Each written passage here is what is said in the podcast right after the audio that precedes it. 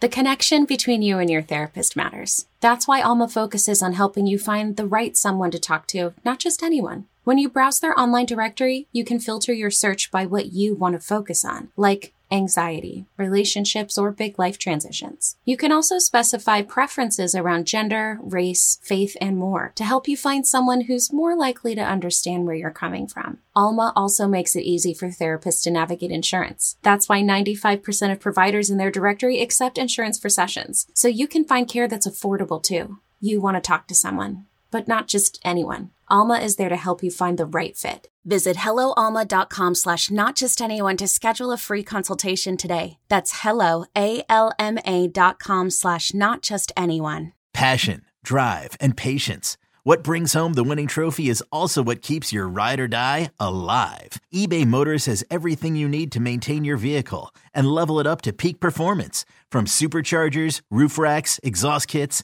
LED headlights, and more. Whether you're into speed, power, or style, eBay Motors has got you covered. With over 122 million parts for your number one ride or die, you'll always find exactly what you're looking for. And with eBay Guaranteed Fit, your part is guaranteed to fit your ride every time or your money back. Because with eBay Motors, you're burning rubber, not cash. With all the parts you need at the prices you want, it's easy to turn your car into the MVP and bring home that win.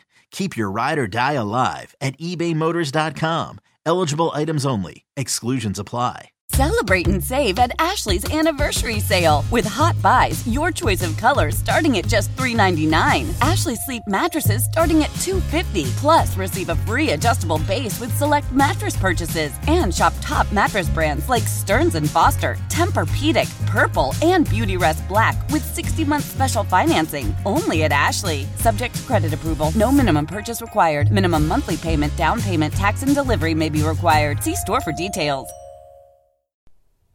What's going on, everybody? Welcome back to another edition of Wednesday Stat Day here on the Six Rings and Football Things podcast, presented by FanDuel, presented by WEEI and Audacy and 2400 Sports. I am Mike Kadlick from WEEI.com, and as we do every Wednesday here on the Six Rings and Football Things feed, we are going to run through some numbers um, from the Patriots' previous matchup. And, uh, this one was a good one because the Patriots actually won said matchup. As you know, uh, the best numbers of this one are the fact that they went 1 0 on the week and they beat the Buffalo Bills 29 to 25. So, um, like I said, we're just going to run through some. Uh, some numbers, stats, and analytics, um, and you know things that sort of tell the story on how the Patriots got here, what they did differently, maybe what they did the same that actually worked this time. Um, so let's get right into it. So uh, the first number I want to talk about, and a lot of these are going to be Mac Jones uh, and offensive centric because obviously uh, this is where their sort of firepower, if you will, kind of came from and came uh, to fruition here on uh, Sunday. They, they finally got a groove going on offense, um, and that's sort of what is what made this game. So the first one, it's Mac Jones had 2.19 seconds to throw on Sunday. so, and that, I'm sorry the statistic is that he averaged 2.19 seconds from snap to throw on Sunday. That was second across the entire NFL. So basically, what that means is quick game. Get the ball out of his hands. Let Mac make a decision pre-snap. Get the football out to said playmakers and let them do all the work. That's what he has, you know, constantly talked about. How he likes to run his offense. He likes to get the ball, two guys in space. Um, he doesn't admit it and he doesn't talk about his lack of arm strength. And you know i'm even a cynic on that but people talk about it. And what he did at alabama which we'll get to crimson tide when he was down there and won uh, a national championship at alabama they although he was throwing the ball uh, deep he was throwing the ball fast. He was getting in his playmakers hands. It was pre-snap. It was reads like that. And that's exactly what they did on sunday to beat the buffalo bills. 2.19 seconds to throw was Mac's average. Um, and in saying that after the game Mac also mentioned specifically that they sort of got back to uh, some Alabama concepts and some things that he did down at Alabama, uh, and he credited Bill O'Brien for that on the CBS uh, on the CBS post game interview with Evan Washburn. So I found that very interesting. That you know they really took time this week um, and in their game plan uh, against the Bills to sort of you know get back to that Alabama Mac that he keeps talking about, and you know getting back to Mac finding the things that he's comfortable with uh, in the offense and doing them. And obviously, they, they went down and scored 21 points or 29 points, excuse me, uh, to do so. The other, um, you know, a few more offensive stats here, just with Mac Jones and the offense in general, is you know quick numbers. One sack.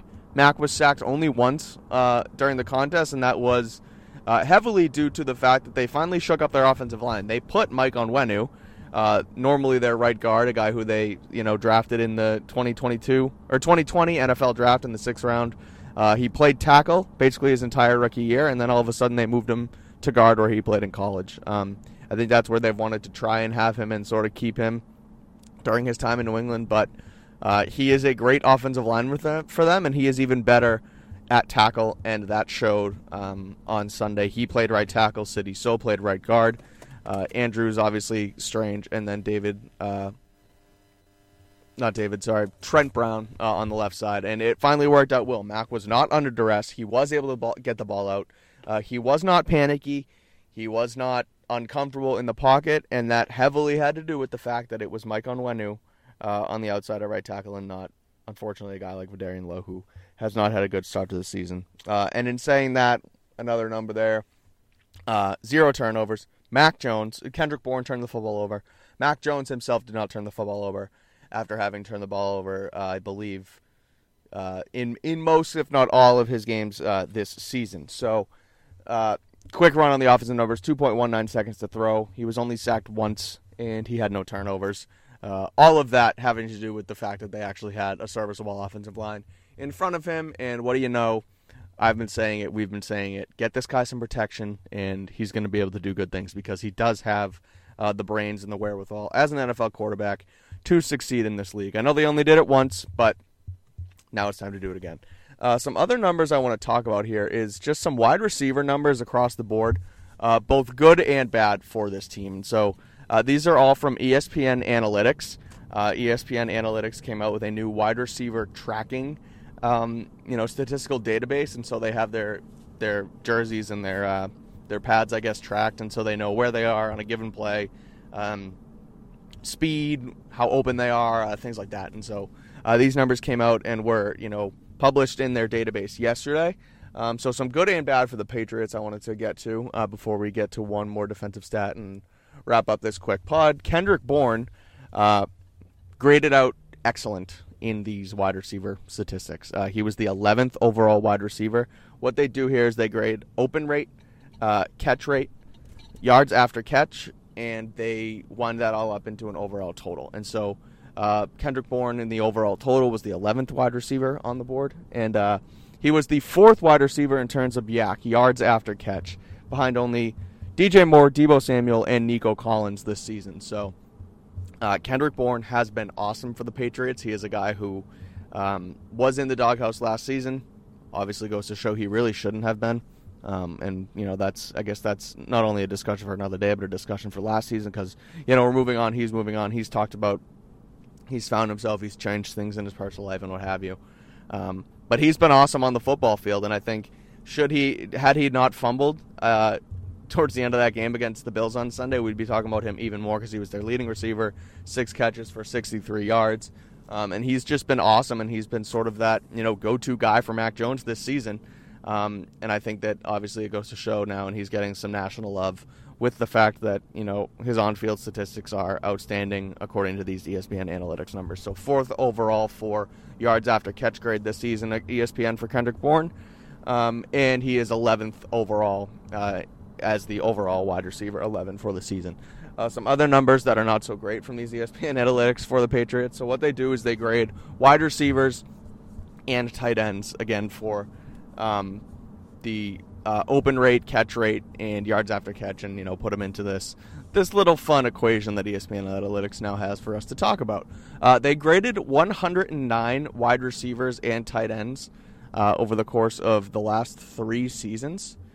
Um, for 2023 anyway, Juju Smith Schuster is dead last, 109th. So um, their sort of big, big prize possession this offseason, and Juju Smith Schuster, the guy that they paid a three year deal for $33 million, is the 109th ranked wide receiver out of 109 in these ESPN numbers. So clearly not great. He's not having a great season at all.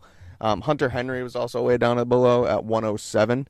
Um, and DeVante Parker was 101. So out of the 109 pass catchers uh, in the NFL graded by the ESPN analytics numbers, um, 109 was Juju Smith-Schuster, 107 was Hunter Henry, and 101 was DeVante Parker. So Kendrick Bourne and Demario Douglas, great. Douglas doesn't qualify on on these numbers for whatever reason. I don't think he's been around long enough, but nonetheless, uh, DeVante Parker, Hunter Henry, and Juju Smith-Schuster are all bottom 10 pass catchers in the league, at least according to these numbers. So, um, you know, take with them for what you're worth. Obviously, you know, everybody doesn't like stats and numbers and analytics and what have you. And, you know, I get that. Sometimes it tells the story, sometimes it can be kind of wonky, but for what it's worth, Kendrick Bourne, good.